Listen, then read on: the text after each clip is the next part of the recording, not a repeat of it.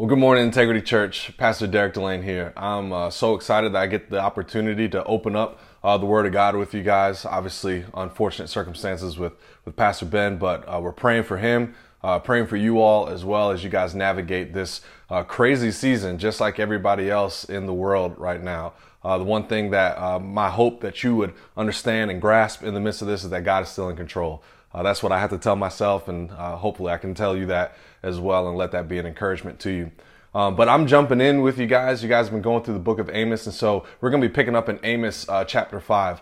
Uh, while you are turning there uh, on your on your phones or your you know actual Bible, if you have one, um, we just moved. We literally just got to Nashville this week, and so uh, last time I was with you, I was with you guys. I shared with you all that we were moving to Nashville, Tennessee, and uh, this Tuesday we actually just landed. And so uh, I'm exhausted, I'm tired, uh, but again, God, God is good. Uh, what's so cool about this transition? Um, we've been able to have conversations with my, my daughter True, my son Michael, uh, and I was able to share with them my experience about when I moved from uh, uh, from state to state, when we moved from New York to North Carolina.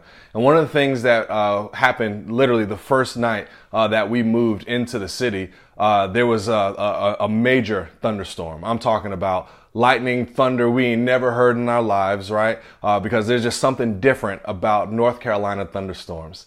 Uh, and so when we moved Tuesday night, uh, there was a thunderstorm that happened. I was able to talk to my uh, my kids about that and our experience. Uh, but then it got me thinking about a couple other things that was new for us when we moved from New York uh, to North Carolina. one thing in particular was the sounds of trains. Uh, there was a subway that we were used to, but a subway and the train is completely uh, different. And so when we when we moved, uh, we lived right next to a train depot. Uh, the train depot was uh, on one side, and then the railroad crossing was on the other. And so as trains were coming into the station, man, they would lay on that horn. And so you're talking two, three, four o'clock in the morning, being woken up uh, by a sound of an incoming train. But it wasn't until you know we kind of did some digging in to find out why they would just lay on the horn so much they were warning the, the, the passerbys or the people in the car that a train was coming. So they had to lay on that horn in the railroad crossing so that nobody would get hurt. They, to, to let them know that, that danger is, is approaching and for them to be ready. That's exactly what's happening here in Amos chapter 5. Uh, up into this point, a couple chapters uh, ahead, you can hear the train start to rumble a little bit. Amos would, would, would issue warning here and warning there, but then what's happening in Amos chapter 5, the train is coming and the horns are being blown. And Amos is telling the people of Israel, judgment is coming. And that's where we're picking up. As, as way of a reminder, uh, Amos was, was a prophet. Uh, he was uh, kind of a, a, farmer, and he was going up into uh, the nation of Israel at this time. Uh, uh, let me back up. Dang, I messed up. They can they can edit all this. As way of reminder, Amos is a, is a prophet. He's heading up to speak to the king and the leadership of Israel. You see, Israel has found itself uh, sitting pretty up at this point. Uh, with its history of, of slavery in Egypt and, and now being a kingdom with a lineage of great kings like, like, uh, like David and, and Solomon, uh, Israel is riding that wave of success. However, it's in this success that the kingdom is split in two between uh, the north and, and the south. You had Israel in the north and you had Judah in the south. Now, the nation of Israel in the north began to find themselves in a position where they no longer depended on God at all. And it's in their lack of dependence, uh, they, they had this increase in their self reliance. The kingdom allowed idolatry worship to come in, and, and they had this, this deafening tone towards injustice. So Amos, being led by God, he went up and said to these individuals, Hey guys, something isn't right about how you are living, how this kingdom is being run. And I'm here to say that God's judgment is coming. I'm here to say that the horn is being blown. What was God not okay with? Well, we're going to see it in two different ways, specifically in this book. Number one, he wasn't pleased with their inauthentic worship. And then number two, we're going to see that he wasn't okay with their mistreatment of the, the vulnerable in their society. Pick up with me in, in verse chapter 5, or in verse 5 of, of chapter 5. Seek me and live, but do not seek Bethel, and do not enter into Gilgal or cross over to Beersheba. For Gilgal shall surely go into exile, and Bethel shall come to nothing. Seek the Lord and live, lest he break out like fire in the house of Joseph, and it devour with none to quench it. For Bethel, O you who turn to justice, uh, turn justice to wormwood and cast down righteousness to the earth. See, the people are seeking God through religion. These, these areas that, that Amos mentioned, these names like, like uh, Bethel and Gilgal and, and Beersheba, these are the areas where they would come together to, to, to worship. They were popular places for worship. What we're going to see later on in verse 21 that these people knew how to have church. They would celebrate and do all these amazing things. These people knew how to celebrate. They had the great feasts and, and festivals and music. And what again we see that they know how to do these things. However, it's in their worship that the people of Israel was simply just going through the motions of worship without actually seeking the Lord in their worship. We can readily relate to that, right? To the people of Israel in this particular category. Many of us go through great lengths to try to get the Lord's attention. We go to great lengths to try to show why we earn and deserve His love for us. We go to church regularly. We give the right amount of time to feel good, but yet our hearts aren't where they need to be. And what God is saying, guys, you need to seek me, and that's when you'll live. In the midst of all their religious activity, they miss the beauty of God and who He is. He keeps going by pointing out their mistreatment of the most vulnerable in their society. Look at verse 10 and 12 of chapter 5. They hate him who reproves in the gate. Now, when you read in the gate, that means a place of law and justice in the city. Let's keep reading. They abhor him who speaks the truth. Therefore, because you trample on the poor and you exact taxes of grain from them, you have, uh, you have built houses of hewn stone, but you shall not dwell in them. You have planted pleasant vineyards, but you shall not drink their wine. For I know how many are your transgressions and how great are your sins. You who afflict the righteous, who take a bribe and turn aside the needy in the gate. Now catch this with me. They went through all this religious observance that we see in the earlier verses through five verses five and, and seven, uh, but yet their hearts weren't weren't weren't weren't altered at all. Their hearts weren't changed. In fact, instead of uh, uh of desiring righteousness and justice for everyone in their society, they cared only about themselves. And what has been happening is that the rich people of the day built these mansions for themselves. They planted all these different vineyards to enjoy and they wanted to, for it to benefit for themselves in this material, materialistic way of, of living. They did all this and the poor and the vulnerable, vulnerable would be the ones that would pay the cost. They would suffer because of it. They are stepped on and they are looked over in this process by being taxed differently than those in power. So instead of being cared for and being looked after, they were ostracized and mistreated. So what we see is that Amos is telling them that the Lord is going to sweep through them because of this very thing. Remember their worship services that were amazing? Look at verse 21 now. He says this I hate, I despise your feasts. I take no delight in your solemn assemblies. Even though you offer me your burnt offerings and grain offerings, I will not accept them and the peace offerings of your fattened animals, I will not look upon them. Take away from me the noise of your songs, to the melody of your harps. I will not listen. You see, it's in this moment God is telling them, I don't want your songs. I, I don't want your feasts. I don't want any of that. What I do want you to do, though, is seek me and live. In, in, in seeking me, your, your worship changes from being a, a focus on you and your celebrations and a shifting to me and who I am. When you begin to focus on me and who I am, your concerns shift from yourself to those who are in, are in need. You, they, they move from this self interest, if you will. And what does that actually look like?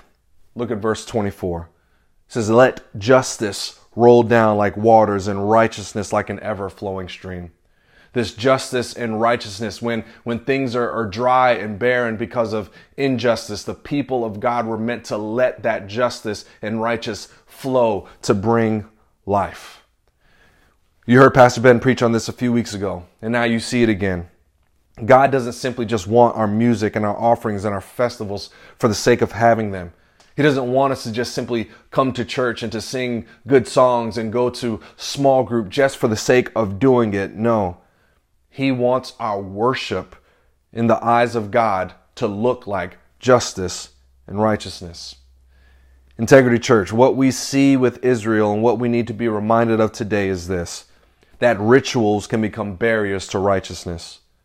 This is what Amos is saying to Israel, and this is what we must be mindful of as well as we walk through life. Now, listen, I don't mean to insult your intelligence by walking through these two words, but I feel like to get the whole scope, we have to break them down.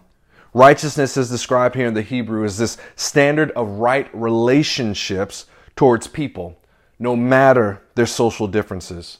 You see, justice is also described as this concrete action that's, that's taking to correct injustice. Why? In order to create righteousness. They go hand in hand.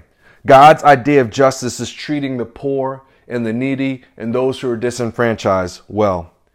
God is calling out a system that works to keep poor people poor and allows the rich to keep getting richer at the expense of those who are poor. He says that this is unjust.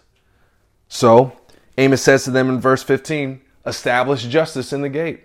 We're called to establish justice. Jesus too was equally, equally concerned about justice and treating people well. He talked about how we spend our money and how we care for those in need. In Matthew 25, 35 through 36, it says this For I was hungry, and you gave me food. I was thirsty, and you gave me drink. I was a stranger, and you welcomed me. I was naked, and you clothed me. I was sick, and you visited me. I was in prison, and you came to me. What Jesus is saying here is that the way you can tell you have a real experience with grace is that you see people in need and you pour out your heart for them. Guys, if the church supports a system that neglects justice and righteousness and we simply turn a blind eye to the injustice that we see in the news or in our societies and in our towns, we aren't calling it out while it only happens, you know, while at the same time we come to church on Sunday, we come to our, our gatherings as if nothing is going on. God is saying, You are not in line with who I am and where my heart is. And He says, I don't want to hear it. Hear this. A failure to show concern for the poor and vulnerable shows a misunderstanding of the gospel. And what I mean by that is we have never realized our own pressing need for God's merciful attention to us and our sin. When we begin to have our perspectives shift in that way, we can then see those who are in need. When, when Jesus comes in, in the book of Matthew and in Mark, when he looks out on the crowd, it says that he's moved with compassion towards them because they are harassed like a sheep without a shepherd. Charlie Dates, a current pastor in Chicago, he says this Every pious outburst of refined biblical exegesis without a corresponding social and cultural compassion for those who live on the margin is a failure of a feigned devotion and a false exegetical practice. What that means is if you have never woken up to injustice, if you've never been moved by compassion, if, if you are not generous, it begs the question of whether you have ever encountered the real gospel that not only saves us, but then propels us into mission to those who are in need. I wonder if God is looking at us and He says, you know what? I'm tired of your noise too. When I begin to think about injustice in our society, I have to be honest, guys. I get overwhelmed. Just stop and think about it. There's abortion on demand. There's, there's racial injustice and systemic uh, racism that still takes place in our society. Law practices that benefit those in positions of power while belittling those who don't have it. And that's just on a Monday morning. As soon as you address one topic, you know another topic is, is coming right up. On top of that, if you're like me, you want to avoid pain, right? Not run towards it. And on top of that, I'm just one person, right? What can I do? See, these thoughts come to my mind and I ask these questions, but I need to ask these questions with the right motive. And if I don't, it can lead to apathy.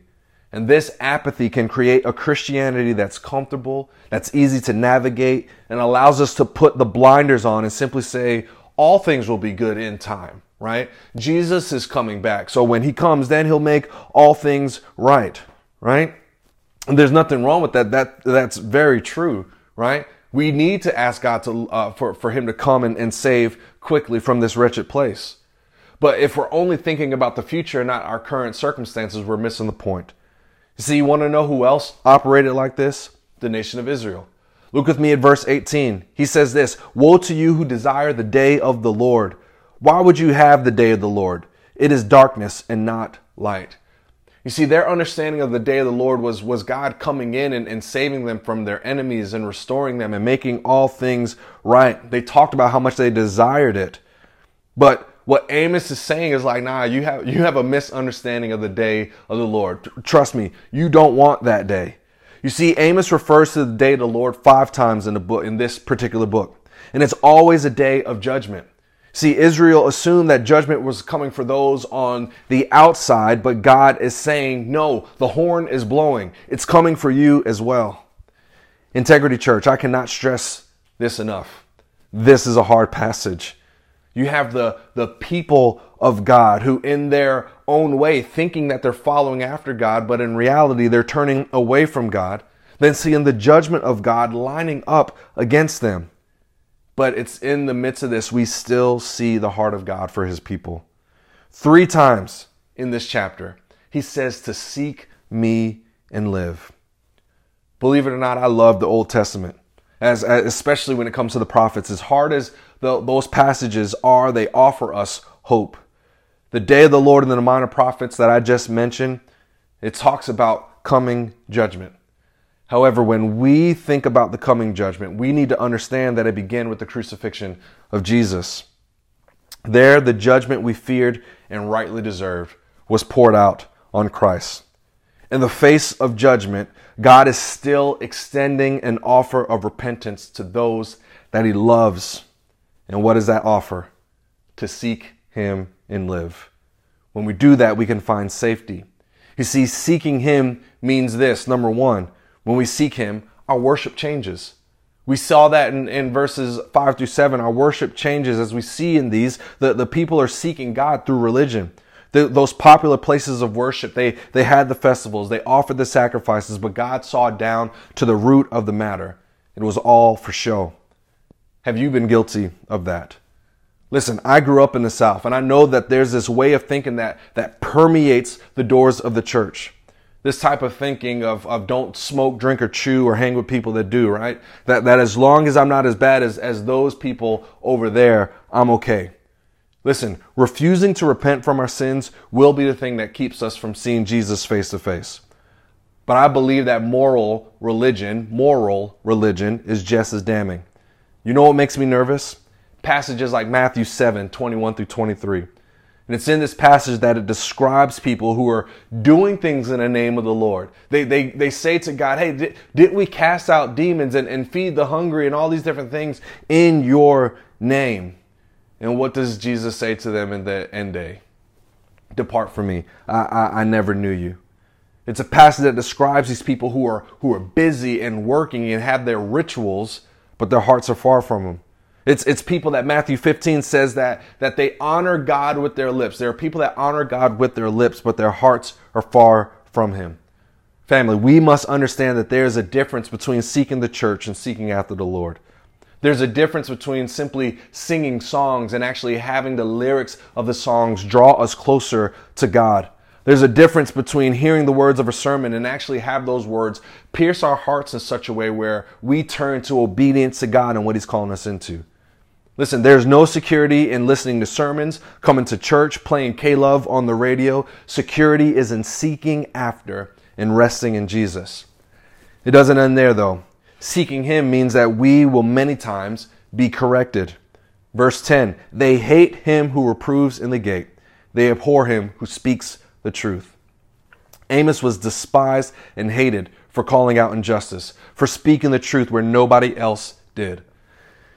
Here's a question for you Are you guilty of doing the same?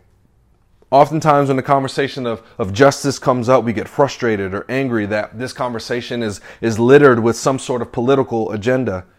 Have people hijacked the conversation of, of justice to fit their motives? Yes, you can believe that they have.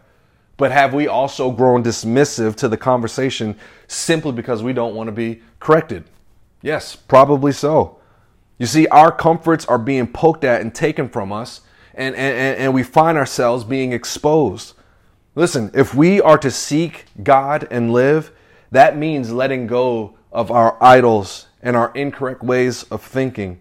That means that when blind spots have been exposed, we must humbly learn to grow out of those based off what Scripture says. See, verses 8 and 9 speaks about the majesty and the greatness of God and how He is over and above us in every single way. So when we see something or hear something based off what Scripture says, who are we to dispute it? Family, we have allowed our politics to define how we see the world instead of allowing Scripture to do the defining for us. And for that, we must repent. This is what I mean by that. Over the past several years, we've seen this statement more than once uh, the statement that Black Lives Matter. matter. And listen, I don't think I've seen a more triggering line or comment in the past few months than that line right there. Listen, there are things about that organization as a whole that as Christians, it, it, makes sense for us to tread with extreme caution. However, the statement Black Lives Matter in and of itself is biblical, not political. According to Genesis chapter 1, all lives were created in the image of God, and for that reason, they matter. They matter. And what we need to understand is that this statement does not mean that other lives do not matter, but historically, in our American context, we must be honest. It would appear that black lives do not equal to the level of our counterparts. For those who profess faith in Jesus, when lives are mistreated, that should frustrate us. And if it does not, just like verse 10, we need to stand corrected. This is an issue of biblical justice. And listen, if it's bothered you that I even spent the last couple minutes even talking about that, look back at verse 10 and ask yourself the question why. This is how we should live. We let Scripture dictate how we think, how we believe, and how we operate. And when Scripture is calling us out, we repent and we go the direction Scripture is calling us into. But finally, seeking Him means doing what is good and not evil. Verses 14 through 15 says this Seek good and not evil, that you may live. And so the Lord, the God of hosts, will be with you as you have said. Hate evil, love good, and establish justice in the gate. It may be that the Lord, the God of hosts, will be gracious to the remnant of Joseph. I want to make sure that you hear me say this. You are saved by grace alone, not by your works, not by doing good things versus bad things. We cannot claim to be the people of God and then engage in ungodly living. Seeking the Lord means that we hate evil, but we love good. We cannot love evil, but then say that we love God too. It just, just doesn't mix well. It's like oil and water. The last time I was there with you guys, I shared two forms of holiness, right? The, the, the positional holiness and the practical holiness. The positional holiness is that we're holy because God has said that we are holy. However, that practical holiness means that we live it out and living it out means uh, hating evil, running away from evil, and doing what is good in the eyes of the Lord. You know, I had someone tell me a long time ago that you can tell when you're walking with Jesus, when you are daily fighting your sin. The issue comes up when your sin doesn't bother you anymore. You, you dive headfirst into it. And if that's the case, then you need to be concerned. So, what do we do with all of this? I, don't mean to leave you in a, in a place of frustration or anger because after hearing something like this, it can cause guilt, it can cause apathy, and it can cause frustration. But I believe it starts with seeking the Lord. Guys, you must ask the Lord to search your heart in this area. It, it, it, it's not enough to just have these things searched, but then when they're searched and found out, repent of them. Where have I been worshiping falsely? Where do I buck at correction? Where do I prefer evil over good? And when you begin to see these things, give them over to God and have Him forgive you. Have Him transform you. Have Him give you the desire to, to pursue good over, over evil. Seek after Him and have Him transform your heart.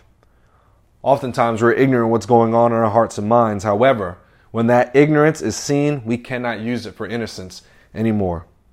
God is saying to us, Seek me. And it's when we seek Him that our hearts begin to soften and our eyes are, are open to what's going on around us. In the same way that He knew about our sin and pursued us, when, when, when, when we then pursue others in love and, and care as the people of God. Why? Because this is what He desires. This is what He wants of us. Integrity Church, this is what I'm praying for you. This is what I'm praying for Proclamation Church as we launch our services in the next couple of months. That, that it's easy to look the other way when there's injustice. It's easy to, to, to operate in a, in a system of, of being comfortable. But just like the people of Israel, it's in that comfort that God will judge us. And I pray that we would be people that seek Him and live so that we can draw other people in to seek Him and live as well. Let's pursue it together. God, we thank you for who you are. We thank you that we have an opportunity to open up your word. I pray, Lord God, after this is a heavy, heavy topic, um, and uh, to be honest, uh, oftentimes people can be extremely frustrated when hearing things like this. I pray, Lord God, before uh, an email is sent or a text message is sent, uh, that God, that we would sit in the text, that we would ask ourselves the question, man, where are areas where I've just ignored injustice? Where are areas where I've, uh, found myself being comfortable in, in my worship and not having my worship be uh, altered in such a way where it brings, brings glory to you and honor and glory to your name? Help us to see that, Lord, uh, but, but then help us to live it out.